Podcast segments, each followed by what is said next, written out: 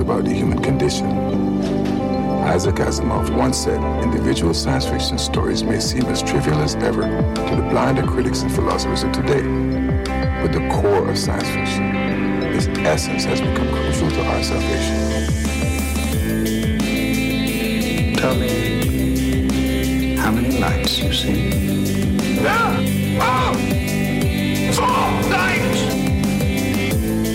So this is how liberty dies. With thunderous applause. Game over, man. Game over. Welcome to the Sci-Fi Diner podcast. I'm one of your hosts, Scott Herzog. And good evening, I'm Miles P. McLaughlin. I'm Chrissy Raffensperger. And I think I'm still Dave Sellers. Yeah, we're still debating that sometimes. Yeah. I was telling Dave on his camera, you can't see this on audio, but he looks like the guy from Disturbed, the head lead singer. But, That's a great compliment. I, I know. I I'm not it. saying that. I'm not saying that in a negative I way. love it. But They got some great music. they do. Oh. Fa- fabulous music. But, but. All right. Well, uh, so t- tonight, just so for everyone's aware, we of course have been working our way through the Stargate franchise, doing the pilots, and so we did SG One, and we did Stargate Atlantis, which I have to release that episode yet. That'll come out before this one, and then we'll go Stargate Universe, and um, and then we'll be through Stargate, unless we decide to do the animated TV series, which I'm not really gung ho about, but We are not going to do. no, uh, No. that No. Miles definitive. We are not going to do it. There you go. You got it. Um, He apparently has the veto pen. he I didn't does. realize He, this has the until ban- just he, now. has, he has the band hammer all over the place. You know. okay. Yeah, but shiny. yeah. We will pass on the the, the Stargate animated series. That- Uh, we don't speak of it. Yes, the series which shall not be named. Um, Yes. but Sounds like something JJ can come. yeah. Oh, wow. Wow. sounds like Miles is pulling a Chrissy, or we just pretend it doesn't exist because we don't like it. Yeah, pretty much. Per- It works. It, it, it, it works. It It does. works for does. me. It really does. Denial's a powerful thing. Yes. Very healthy. You heard it first here. You know, talking about Stargate, though, you know, I actually was talking to my students about Stargate today. Um, a series that none of them had ever watched. Um, but I was talking to them about it because we were we were we were, doing. I teach world literature, and the first piece that we do is something called the Hymn of At, At, Aten, which the, the pharaoh Akhnaton wrote. Um, and uh, I said, you know, one of the things we were talking about, what do we know about Egypt? I said, one of the ways I really learned about Egypt was a show called Stargate. Um, because they, they incorporated a lot of the mythology into the show. And so they would bring up a character and then I'd go and research it to find out more about it. And, you know, they were, they were building this on, you know, actual, you know, people, events, gods, and uh, incorporating them into the mythology of the show. And so I kind of shared that. But And you get to use a Stargate reference. I So That's pretty cool. I should have shown. Maybe I can use as an excuse to show a clip of Stargate. Yes. So but there- Educational purposes. Yeah, absolutely, absolutely. Well, let's You know, go- you know, whatever. But, all right. Well, why don't we go into going uh, talking a little bit about what's going on in our sci-fi world? Anyone want to start? Well, you all convinced me to watch The Mandalorian. Oh, Yes. And and, and and, and, and I really liked it. Um, so Yes. of course it was it was after I, I watched episode nine because I knew I was like I'm gonna watch this show and I'm gonna really like it and then I'm gonna think to myself that I should go watch episode nine and get more of this and and just be angry. So I got my anger out out got the dark side out first um and then the light came. Yeah, no, I, I really appreciated the um, cinematic references to Wolf and Cub, which is um, based on a Japanese manga, which then got turned into various movies. I mean, down to the music of the Mandalorian show was definitely callbacks to the soundtrack of Wolf and Cub. So if you like Mandalorian, I 100% recommend going and watching Wolf and Cub because they're just it's like the same cinematic flavor and it's awesome. That's awesome. Yeah. But you like the Mandalorian, right? I I did. I did. I, re- I really liked it. You know, it was very Did western in space, which makes sense. Did you uh did you watch both seasons? I did. I watched both seasons. Um I am not really sure what they're going to do in season three, and I'm not sure that I'm. I'm not sure how I'm going to feel about it because it will probably lose that wolf and cub vibe that it had going on. So, unless Luke's going to go off be wolf and cub, which would Maybe. be interesting. Yeah. I mean, yeah, but I'm gonna. I'm just. Gonna, I have such a hard time liking Luke's character now, knowing what they do to it. So disappointing. Well, we'll see. Oh, well. I'll just. I'll just pretend the other movies don't exist and just enjoy this there you go. as it is. There you go. The way to do it. Yeah. So watch that. I forget what else I've been. I've just been watching like a bunch of random stuff. I've been on vacation for the last two weeks, so there's just been lots of different series here and there, and I can't think of all of them off the top of my head. Um, I tried watching Agent Carter. It was, mm. um, well, the Jarvis was fun. Yeah. So Well, very good. Very good. Yeah. And are you playing any uh any games right now? right now, I'm waiting for the new expansion of Final Fantasy XIV, and WoW and I are just broken up because of their nonsense with the whole sexual harassment scandal and I saw that Everything else. through, yeah. Yeah. Also, the fact that they were getting drunk on the job and sexually harassing the women. I'm like, so instead of giving me a quality game, you were getting drunk and harassing women. So, no, no, we're not going to reward this behavior at all. Yep. I'll I'll take my money. I'll, t- I'll take my money elsewhere. Thank you. Yeah. Wow. Yeah. David, how about you? Uh, tell me about what's going on in your sci-fi world. Uh, what is going on? Uh, finished Loki. Actually watched it through. Um, enjoyed it. It was good. Um, well, what was I reading, listening to? Oh, there's a four book ser- Firefly book series. I finished the finished the first book, and I'm almost done with the second already. Dude, they're really good. Um, I couldn't tell you the name of it off the top of my head. Are they novels or graphic novels? They're novels. They're novels. Oh, okay. Yeah, I'm listening to uh, listening to them on audiobook. Um, yeah, they've been they've been really good so far. Um, what else? Oh, started. Yeah, my wife started watching, and I followed suit watching uh, The Adventures of Lois and Clark. It's on HBO now. So going back to it, enjoying some of that old '90s Superman.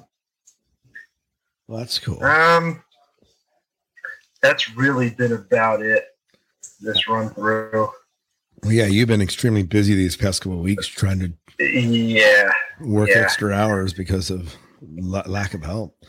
You know, and talk- now I got to figure out. How, yeah, yeah. Now I got to figure out how to do all that, plus get my house packed up and be put on the market next week.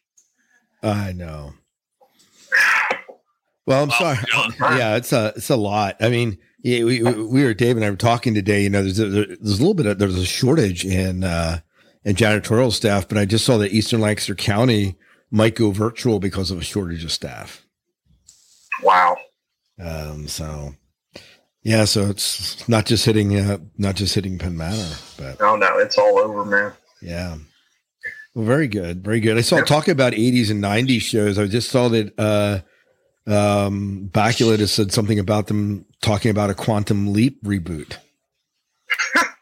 Cool. So, Oh boy. so there we go. Uh, I'd almost rather see them stop doing with the reboots and the redos and like Yeah. actually just go be creative. But that's just me. You and me Um, both. the, the, the thing is there is a nostalgia thing right like so like uh i'll go about my uh, sci-fi world. You know one of the big things these past two or three weeks has been the drop of the matrix a resurrection trailer. I watched that dang thing like eight times. I love it. And i you know it's not a reboot really.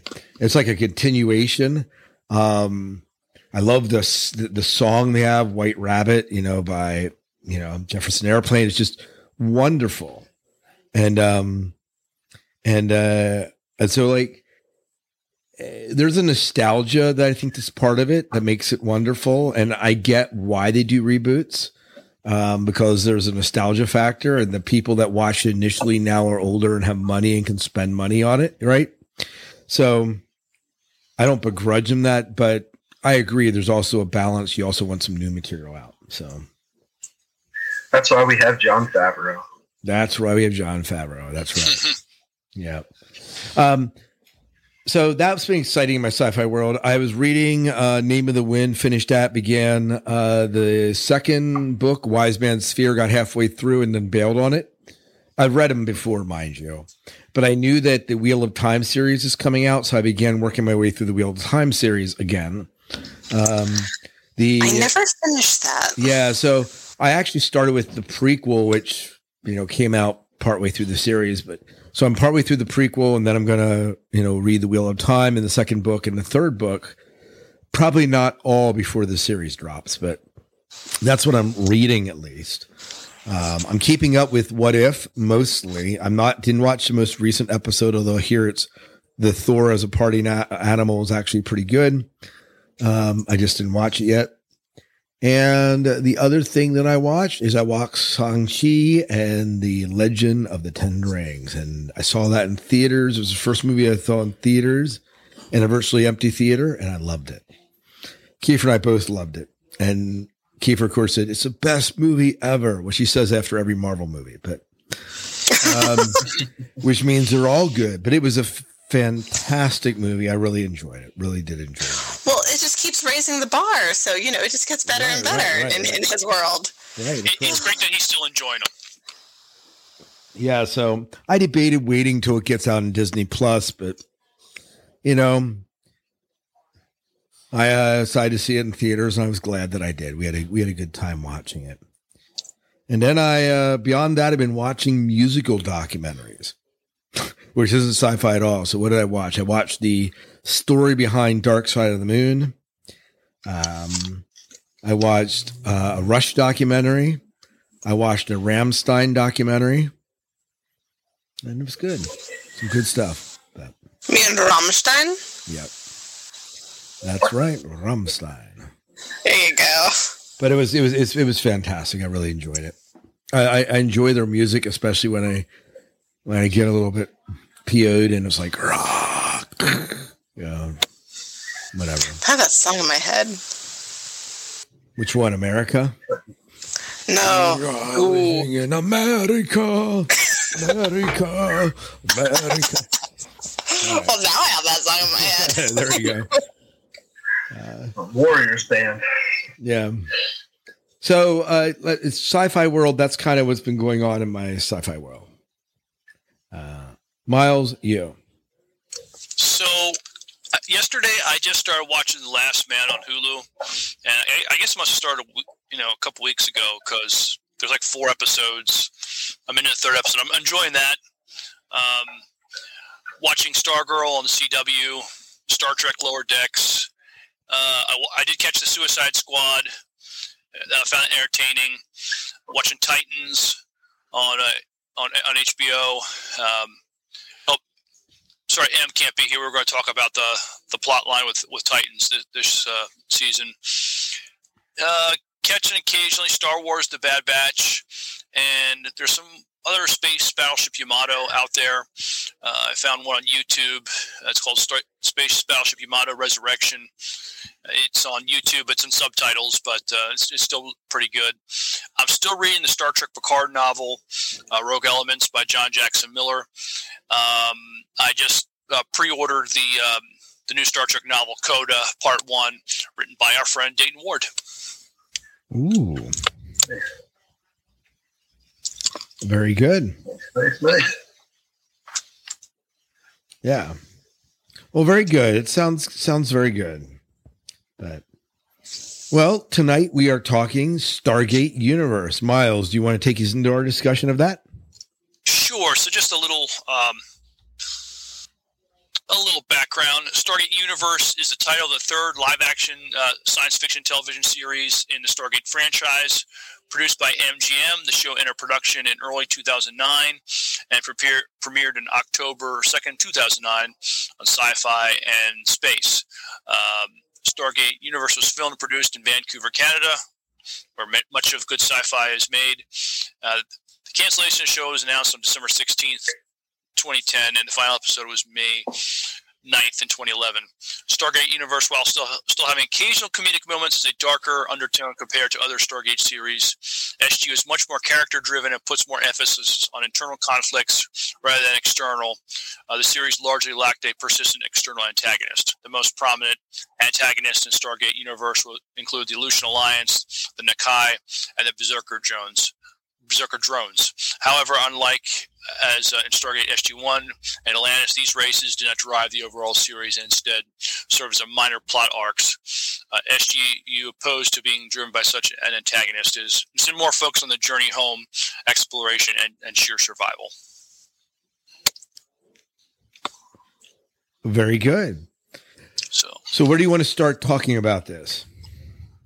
Well, um, I'll tell you, you know, when, when I first started watching a show, I, I had not really. That was one franchise I had not delved into, and when Battlestar Galactica wrapped up, uh, I needed a new show, and SGU was on the Sci-Fi Channel, and it kind of had a BSG vibe. Yeah, I didn't see SG1 and, Atlantis, but I thought I'd give this show a try, and if I liked that, I could always go back and watch the other two other two shows, which I end up doing. And uh, you know, I'm, I'm still and I'm now still a huge uh, Stargate fan, but um, that that was my foray into Stargate Universe. Well, you know, so that says something about Stargate Universe, period. Because if it was the gateway drug into Stargate, period, um, that meant that it was that the series itself was good enough and was interesting enough that said, you know, I want to go back and see where this came from. Um, but they are quite different shows. I mean, there was a way more serious tone and darker tone in universe than there was in SG one and and then Stargate Atlantis. Um, did that did that shock you at all going from one series to the next? I mean, how um, that feel? It, it, was it, it, was such a different vibe between the. I mean, I was used to the the the, the vibe in SGU felt familiar because it kind of had a a, a BSG vibe and, and be, being like character driven, being like a survival or survival drama, that sort of thing. Um, but but yeah, the the vibe was. I mean, at time, I mean, SG one did not take itself seriously. I mean, um, I don't want maybe maybe that's the wrong thing to say, but it just it was just just just a, it was much more lighthearted. It was different, um, and, and like like the description I read, th- there was a you know a, a, definitive protagonist and that kind of you know there's like the survival of of earth was often the you know a lot of the motivation going on. Um, now I, I i really enjoyed sg1 and, and atlantis but i could also understand in a way why sgu might have alienated the fan base because it just it, put the it turned the franchise on its head as far as the tone of the show. The tone the tone of this show and the other two shows is so different. Um, I mean, it didn't alienate me, but I could see where it might have alienated the fan. I mean, there were a lot, probably a lot of fans that wanted Atlantis to keep going. There's like it's only five seasons. There's still much more stories to tell, and so I'm not saying I would have done it, but I can understand why many fans would have probably given up on on it uh, because just it was just so different and um, I guess it was a different philosophy in producing shows by the time Battlestar Galactica and SGU was around. Right, right. Well, yeah. I mean, this was made in what 2009, which was just post crash, like economic crash. So I think a lot of shows took on a slightly darker, less optimistic tone than maybe they had before.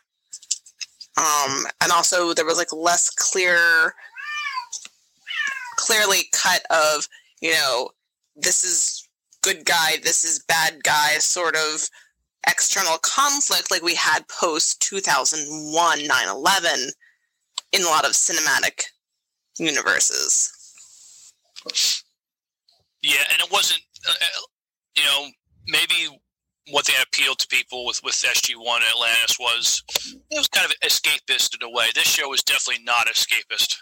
It was good drama, it was good writing, but it was just, um, you know, if you want to try to forget what's going on around you, this show wasn't it. Yeah, it was definitely. I like your comparison to Battlestar Galactica because Battlestar Galactica certainly was a grittier show, um, and this is what this one felt like. I mean, it's not. It's not that it didn't have comedic elements, but that certainly was not the forefront. I mean, Eli himself is kind of was kind of the comedic relief, but even there, there was a seriousness to his character. So, right. I mean, he was. The, I mean, I, and and with the one uh, sergeant, uh, the one marine who um, that uh, uh young um, lets out at the end. I mean, I, there are times that you know he. I thought he led it a comedic element, either with, just with his dialogue or whatever. I mean, I, he was one of my favorite characters on the show. But um, uh, the, the, the Sergeant Greer character I thought was funny at times, but but this this show is just much more character driven with uh, with our heroes. Right. Right. Yeah. Mm-hmm. Now, is this the one with um and I'm getting the two I'm getting Atlantis and this mixed up. Did this one have uh Lou Diamond Phillips or Robert Patrick as a military sergeant? Uh your Lou Diamond Phillips was uh, what was was what the colonel he was supposed to take over uh, he, he, was supposed to go through the Stargate to wherever the ninth chevron led, and but then he, you know, he, he led the squadron of fighters to keep the uh, Lucian Alliance away. Right, right. Mm-hmm. Yeah. No, I, I, I, you know, again, you know, so going back and rewatching this, this didn't, you know, 2009 or what, uh, you know, uh, almost 13 years, 12 years after. Uh, this show still felt very fresh to me. It didn't feel dated. Like when you go back and watch SG1, the first season, you're like, man, the effects and stuff is really dated, but I'm not, I wasn't feeling this way um, about about it when I rewatched this again. I thought, well, this seems kind of fresh yet. Yeah, visually, think it still held, it holds up. Yeah. Dave, your thoughts? It certainly certainly was different. Um, you know, I, I had watched SG One Atlantis all before before this came out, and I, was, I was pumped. Like, all right, more Stargate. Um, but yeah, from the very beginning, it took on a whole different feel, and which was fine for me because it, it, it went into some of the more expanded parts of the show that they only really nibbled around the edges of you know, dealing with, with the ancients and the gate builders, all, all that, all that good stuff. The, the but you're right. It, it is very much more of a Battlestar Galactica feel. Um,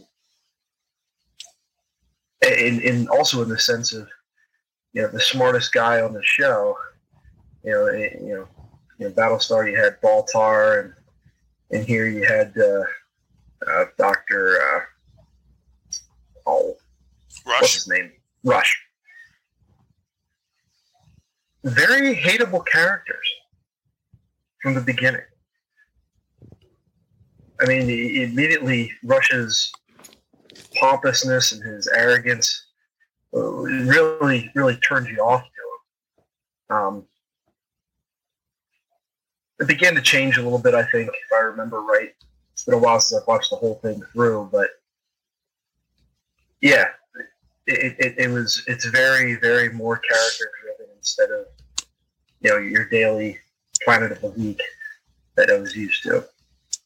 But all in all, I, I, I enjoyed it. It was a different, a good different uh, takeaway. But but you're right, Miles. If you wanted something to just escape into, this was certainly not it. Right. Dave, question for you. I mean, yeah. were you watching Atlantis when it was on? No, I watched Atlantis. I watched that on streaming and everything before. I, I think it, it, had to have been before SG came out. Because I remember watching that first. I, I don't think I watched SGU right away when it aired. I think I we had to wait a bit. I'm trying to remember that. Okay. trying to remember. But yeah, I think I, I think I had watched all the original stuff before before this. How much? I was trying to remember how much of a break was there between the end of um, Stargate Atlantis and the beginning of Stargate Universe. Um, well, according to Wikipedia, it ran till 2009, Yeah. so it came right on the heels of it. Yeah, yeah. So I couldn't have watched it then. I must have watched Atlantis after the fact. Then. Yeah. Yeah. Yeah. So anyway, so um, I, you know, I lo- so let's talk a little bit about the pilot episode itself. Um, Chr- Chrissy, let me before you do that, Chrissy, did you wa- did I know you you said that you prepared for the show, but did you watch any clips of the um of the pilot? I watched the very first episode and I couldn't get myself to keep going. I don't know if it was because the show wasn't hooking me or the fact that I was still recovering from like a migraine the day before and I just had felled two trees and I was exhausted. So I only watched There could be a couple reasons here, then, right? yeah, it could have been like I was just really, really tired when I decided to watch it yesterday, or uh, like recovering from migraine. Um, which you should not try and chop down two large, well, reasonably sized trees after a migraine. Um, but need it done. So yeah, I only watched. I only just watched the first, I the very first one, but it was a three parter. And then I was like, yeah, I'm gonna go take a nap. Bye. So I read the cliff notes essentially of the other two episodes. Right. Yeah, I mean, so I mean, let's talk. Let- Let's talk though a little bit about the first episode, and there may be maybe there was a reason. I mean, if the show would have been good enough despite your migraine, you would think that you would have said, you know what, I'm intrigued. I want to see what happens. So the fact that you didn't continue it is telling to some degree, either maybe where we're at personally sometimes uh, about a show like this, because it's definitely not a light show if you're going to get into it. Um, you know, I forgot about the premise of it being a little bit Ender's Game. You know, let's figure out a puzzle computer wise, and suddenly it has relevancy in real life. Um, and so I thought that that was kind of fun because I'd forgotten about it. Um, I saw the political element about politicians being at the launch of it and then them being thrust into this universe was also kind of interesting. Um, and I love Well, I- and, I, and I love seeing you know I love seeing Jack O'Neill back and Samantha Carter and Daniel Jackson and like like all these people that you've grown to love. The fact that they made guest appearances here, I like that. Yeah.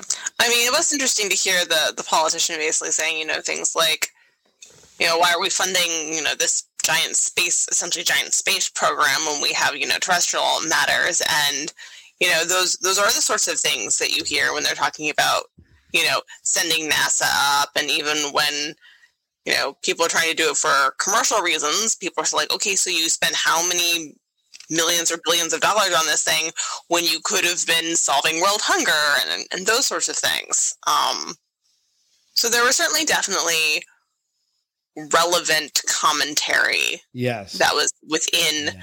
the first episode. And I did like that the start of the episode threw you into the action right away. At first, I was a little bit confused because it's not usually how these shows go. Um, because it had like more like lead up of oh this is what's going on and this is what's happening and you know there might be a small like action sequence but then it goes into how did you get here? as opposed to this episode which had you flipping back and forth between present and past. Um so it was an interesting format decision. I'm not sure if that was the best decision but I just like that they beamed Eli up in his pajamas. That's all. well, I love that whole interaction between O'Neill and and uh, um, Eli. I thought uh, that that was just classic O'Neill there, and uh, you know, um, uh, Eli blows him off, and then they they beam him. Uh, you know, on the ship. It's just like I'm not taking. You know, I don't have time for this crap.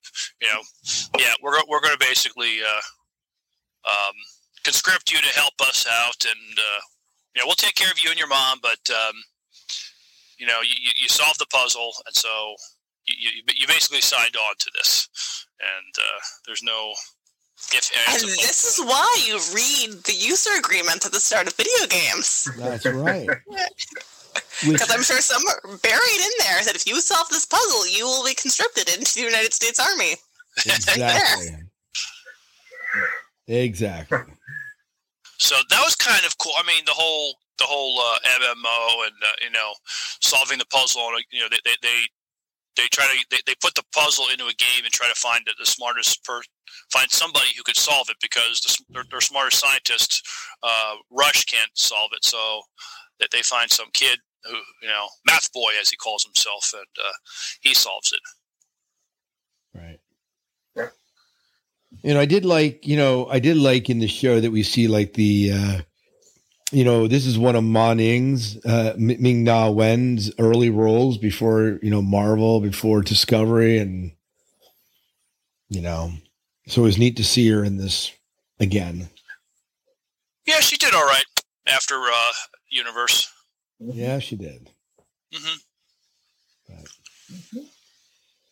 I, I, liked the the opening. You, you kind of get a little tour of the ship. The ship is starting to wake up because the Stargates has been activated, and you know, and then it, you, they show you around the ship, and then they take you to the Stargate room, and then um, it comes on, and it's shooting people out of the wormhole, out of the uh, um, the event horizon or whatever. And uh, I thought that, well, that's interesting. People are not, they're not walking or running through it. They're being shot out of it like a cannon. Mm-hmm. So that, that was a great way to start the show, I thought. Oh, yeah. Yeah, it was very interesting the physics of that because you assume that they're running through and then they're getting shot. So it makes you wonder is it because the ship is actively moving at the time? Is that what's going on? And so but so are planets. I, I took it as it's a very volatile wormhole established because it's from our galaxy to several other galaxies away, and the planet is, uh, you know, kind of self-destructing at the moment. So it's that's why it's not a peaceful or smooth transition from one side of the wormhole to the other, and then the, the explosion shoots out uh, Colonel Young. His his uh, entrance is even more abrupt than everybody else's. That's what I took out of it. Well, suppose an explosion behind you might do that. Yes, yes, I think it would. I'd have to get down to the physics of that. Of course, one would have to know the physics of wormholes to begin with my next rainy day project. I don't know. Yeah, there you go. There you go. Reading reading quantum physics on theoretical stuff, which sometimes I do. For... Yeah. You like real science with your sci-fi. I I really do. Um, sometimes I get into areas that I'm going, huh? I'm not sure that I understand this right now, but I'm going to go look this up somewhere and then you end up in very weird parts of the internet just not like weird, scary weird, more like weird, like, oh, that's that's a new thing that I didn't realize existed, and terms I didn't know. So, just giving myself a physics degree to understand science fiction. Who knows? and then you can explain it to me later. Sure. Mm-hmm. Takes all the fun out of it.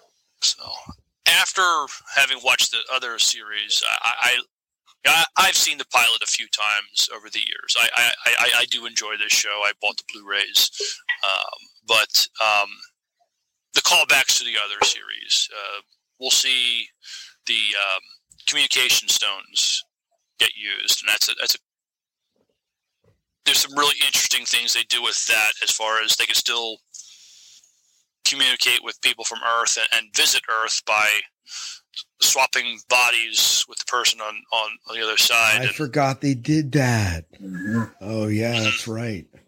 so that that created some interesting situations there. Uh, that, I so they could- suppose the only way to explain that would be quantum entanglement. I Because how know. else? Because how theory. else? Well, there would be no other way. There has to be some. There would have to be quantum entanglement involved because it's the only way to have instantaneous across multiple billions of layers. Because otherwise, the signal would just take you know thousands of years to go from the ship to Earth. Right. Space magic. quantum entanglement that, that that that works for me. Yeah, there we go. Very good. I just explain your magic space stones. There you go. I like I like that magic space stones. But you know, I you know, I as I so I'm thinking about the series, and I think that the series ended kind of abruptly, if I recall. But I did like the way they ended the series with Eli standing on the bridge of the ship. Yes, I thought that was a great ending to a show that was kind of going out into the wide beyond, even though it felt unfinished. yeah, and that that big room wherever. I mean, that's where a lot of people, the, the characters would gather and watch. You know, Right. when the ship was in FTL, you know, flying around. It was that was a kind of a gathering place. So that was a that was a neat little room that they had to to do that with. So, you know, this show lasted what, two seasons? Um, and they canceled it because of declining viewership. Uh, what was either going on in the world or maybe in the show itself that, that in your, in, you know, anyone here in, in your thoughts would contribute to it just not, I mean, the other, the other shows ran, you know, well, Atlantis was five, six seasons and then, Stargate uh, itself ran 10 seasons. I mean, When did the writer's strike happen? I don't know, but they they released continuous shows from 2009 till two, end of 2011. So, So I, I, I mean, I think declining ratings probably had something to do with it, but I also think it was uh, that reality shows were cheaper to produce, and so even the Sci-Fi Channel got into uh, reality shows, even had wrestling on, um, Yeah. and so I think that may have had a lot to do with um, maybe. Uh, canceling SGU. And SGU probably was an expensive show to produce, all, all the visual effects and everything. yeah. Yeah. Yeah. I was trying to think of what's all going on then, because Yeah, Nine to eleven. There wasn't much. yeah, 2009.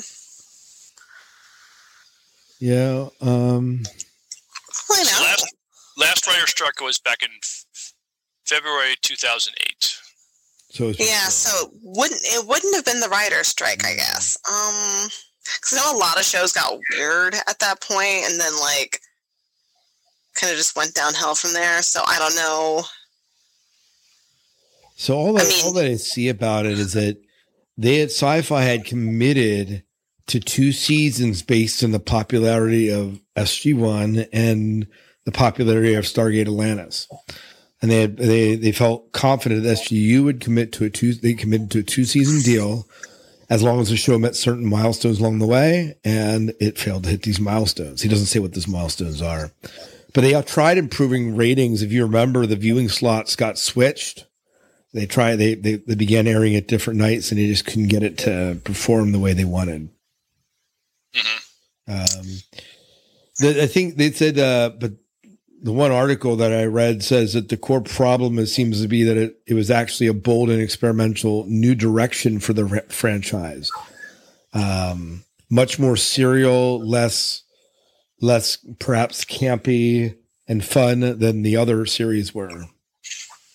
I, I think that was, yeah. I, I think that, that, that probably was, the, it, it was just um, so different from what they were used to that it, it alienated the fan base, and most of the fan base just didn't um, sign up for it. when, when when Universe came out. Yeah, and I would imagine that a lot of people who are newer to it, um, unlike Miles, probably thought like, well, am I even going to know what's going on? Am I like, do I want to put in the work of trying to figure out, you know, what's going on because they're going to have all these callbacks to this other sh- to these other shows that I don't know.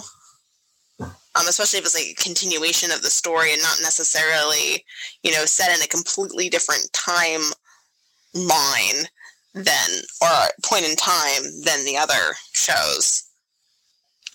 Because with like Star Trek: The Next Generation, you're going, you know, literally a whole generation. Star Trek Voyager is again, you know, completely different. So I thi- yeah, and I think season two they tried maybe lighten the tone a little bit and try to bring back some things that were familiar. I mean, um, Richard Dean Anderson definitely made some guest appearances. Um, we saw um, David Hewlett, um, McKay make a few appearances. Uh, Robert Picardo guest starred. So I mean, I mean, if you're a fan of the past shows, you know, you, you had that. There was they visited a planet that they had visited on SG One to try to you know use that to create a wormhole to the ship. So all that to say is that they, they try. I think the season two they to try to gain back some of the old fans. They tried to employ some some things that were familiar, uh, but th- that didn't work. Yeah. Yeah, I mean, so you know, it's it's hard to know exactly what to say. I mean, the Destiny certainly was an interesting ship. You know, each each incarnation of Stargate took place. You know, you had Cheyenne Mountain with SG One, and then you had Atlantis, this floating city in a different, you know, in the Pegasus galaxy, right? And then you have a completely different universe and Stargate universe, and you're on a ship. And so they do something different with each one, which in some ways kept it fresh. Um, and the Destiny itself kind of became a character, much like Atlantis did, right? But you know, in the end, it, it did it did feel kind of flat in comparison to the others. But and so maybe Yeah. maybe Chrissy, there's a reason that you know you watch the other pilots and you get to this pilot and like, oh, this just isn't grabbing me. It didn't grab a lot of people, it seems. Yeah, it really just didn't grab me. Although a lot of things aren't grabbing me lately, so I don't know maybe I'm just like old and jaded now and curmudgeon Back in my day. because I'm turning 34 this year. I'm now old and decrepit. I'll get my cane start shaking at you young whippersnappers don't know what good science fiction is. Get me my You walker. Uh, I didn't but. I do know that The Mandalorian is good sci-fi. I'm just saying. Very- that is true. That is true.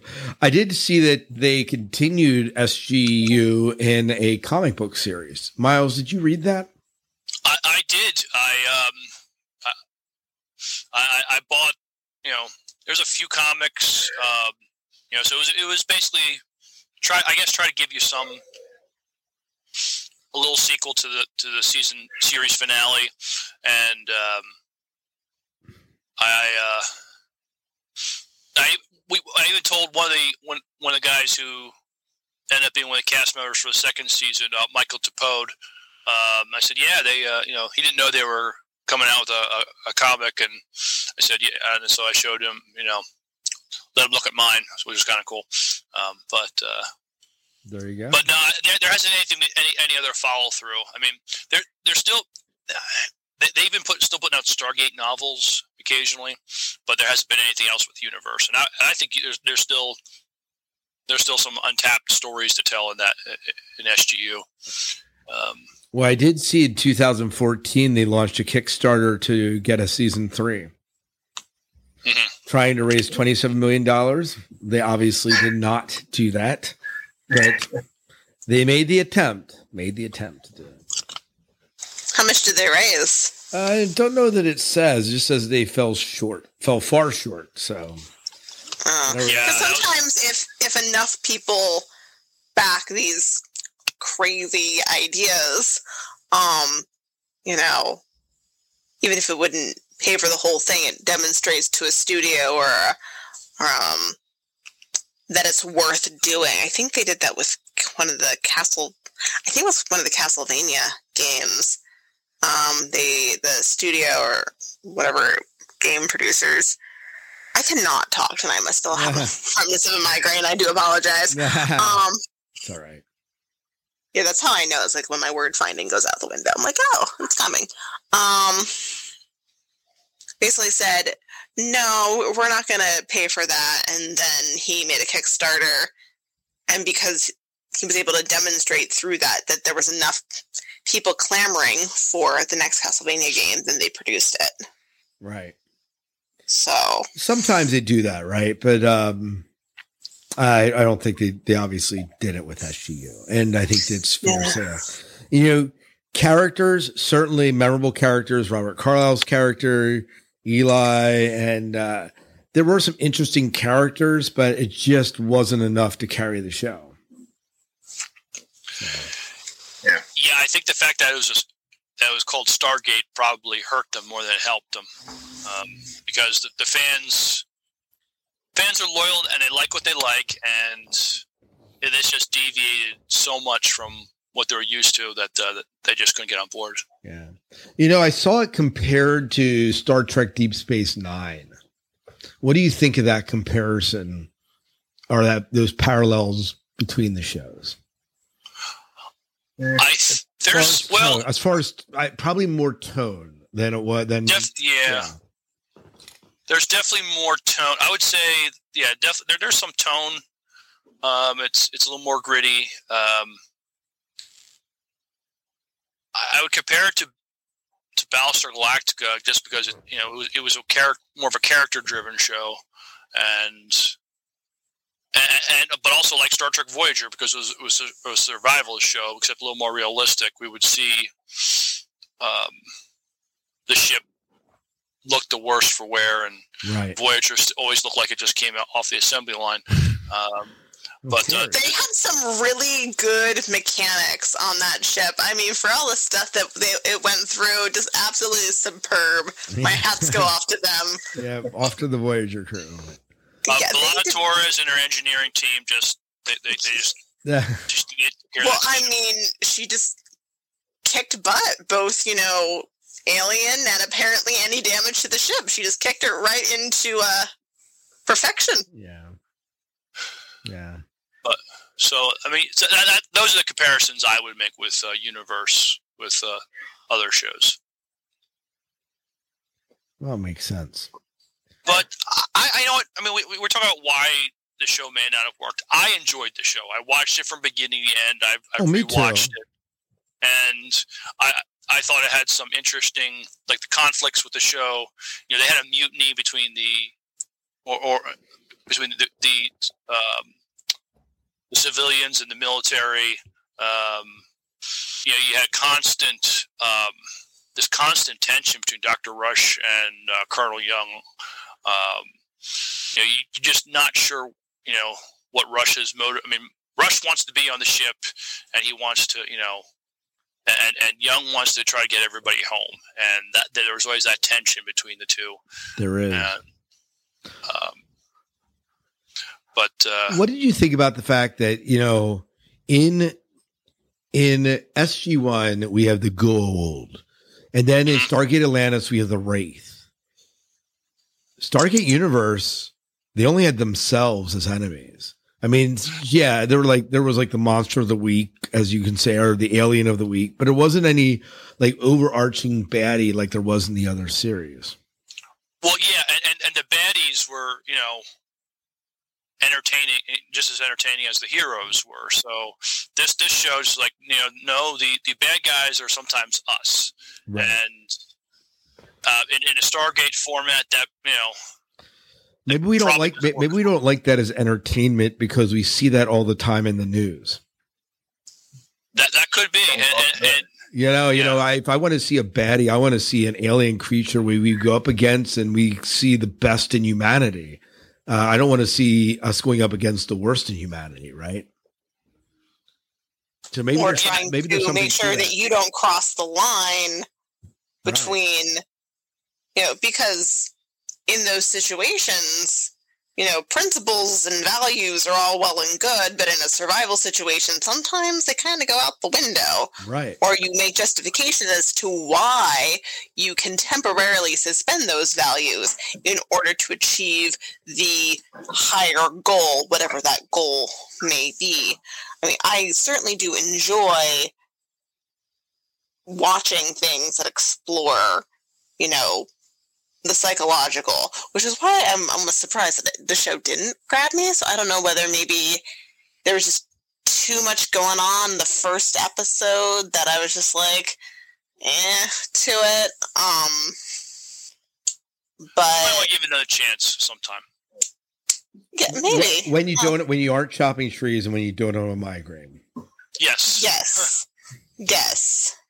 Yeah. That would that would probably be two things I don't recommend doing on the same day. So, any other comments as far as either actors? We didn't really talk about the music, but uh, you know, any any commentary on anything anything else in the show before we wrap up our discussion of Stargate Universe? Well, if for listeners who are fans of the show that did enjoy it, like you, know, you and I did, Scott and uh, uh, Dave, um, you know, you, we, we've we've had a chance to interview uh, one of the leads, uh, Peter Kelamis. He played uh, Adam Brody uh, at, at Shore Leave a few years back. We also interviewed Mike Dopud, who has been on lots of Canadian science fiction over the years and has been on all the Stargate uh, shows. We've, we've- we've, talked with him. Had a great interview with him a few years back. And, and we've, um, we, we, we've interviewed Richard D. Anderson uh, a while back too. So if you're if, if, if you're a fan of Stargate Universe and the other shows, um, we, we have a nice body of work of uh, interviews from a lot of these people. Um, Samantha that are doing Carter too. Yes, yes, uh, we, we've interviewed her too. But, well, thank you so much. Any other thought, David, uh, Chrissy? Any other thoughts about the show? Yeah, give it a try. I mean, Yeah. if you like the other ones, you yeah, know, like I it's, said, it certainly it's plays. different, It, it certainly plays in the Stargate sandbox, right? So, Mhm. absolutely. so, and what? I, I think this show will get, you know, it's kind of like Enterprise. Enterp- Enterprise was not appreciated when it was first on, but I, I- but now that you know, with with the advent of streaming, some people who've never really watched it have get watched it now like it. You know, maybe maybe a few years Stargate Universe might um, be like a you know appreciated that like that as well. right. Mhm. Yeah. It does certainly help when you can watch it, you know, back to back. to Yeah. back, Continuously. continuously. Yeah. Yeah. All right. Well, uh, thank you so much for uh, tuning in. Those of you who are listened and uh, have enjoyed Stargate Universe, we would love to hear your thoughts about it. You can email them at sci-fi diner podcast at gmail.com or post it on our Facebook page and uh, we'd be happy to hear your thoughts about Stargate Universe. Um, but I believe that's about it. So uh, unless there's anything else, Miles, you want to take us out of the show? Sure. So till next time, good night and good luck. We will see you. Leave your tips on the table. And go boldly. I thought you were going to say, wear your damn mask. I I am so over anything. oh, my. I I'm currently having internal fights about mask wearing in the shelter, and I just don't even want to think about masks at the moment. Oh, yeah. 'Cause I uh, have- we don't have that at all, do we, at David School? I mean, man, No. everyone wears them. Everyone's compliant. We're cool, right? Yep. You know what? The next time a parent says that it should be their choice what the kid wears, you should be like, okay, well then I guess we're just gonna get rid of the dress code, and girls shouldn't have to wear their tops anymore, and you know we're just apparently anarchy. Well, people have done that already, haven't we, Scott? Dress Well, code, I'm- oh, man. That's what I feel like when I start hearing people like start arguing, like, okay, well I'll just There we go. Apparently, we're just having anarchy. No one has to wear anything. That's right. Bring it Inmates go. run the asylum. I'm just uh, gonna- I'm gonna be coming to work in a thong. Let's do it. Oh, Yes, Jesus do it. God. Oh, Hey, you know what? Things gotta breathe. Oh yeah, I'm not arguing that. I'm just I'm just arguing that I think I'm gonna blind my students if I do that. Oh my gosh. And the better part is, I can pull the camera footage of him walking down the halls like that, and we'll have it forever. Which I which is why I would never do it. Oh, Okay. man. Yeah, on that note. Well, two weeks, I guess we're going to do this again. Um, we're just going to do like a regular show catching up. We'll have some pilots out. Right, and we could talk about you know maybe maybe other past sci-fi shows pilot we could watch sometime. Absolutely. Um, we'll see what's that. We'll see what's streaming. Was something we can all watch. We, we, we did talk about doing like current pilots and what we're thinking of the shows. That would be the We other. that. That would be the other avenue to take. So, We, we, we could do that too. so Um, Okay. but uh, yeah, I'm open. yeah, yeah. I was hoping. Yeah, th- there was a show out back in the '90s called Space Above and Beyond, and I was trying to see if it was available for streaming. I never, I didn't watch it at the time, but I'd, I'd bet for checking it out. Um, there was another show called uh, Jeremiah that had. Um, uh, I, I I remember watching Jeremiah, post-apocalyptic. Yeah. Um, uh, what's his name? Um, Malcolm Jamal Warner and um, the guy from Beverly Hills 90210. Not Jason Luke, Priestley. Luke, Luke, Luke Perry. Perry. They, they they started it. Uh, that was a really good show. Um, whenever they had a marathon on uh, Sci-Fi Channel, I would try to record a bunch of them and try to watch them. Um, um, yeah. So Yeah, well, we have some things to consider. We can talk about it online and uh, make some decisions. all right. All right. Hey, I see. A, All right. Hey, it was good hanging out with you both. Yeah.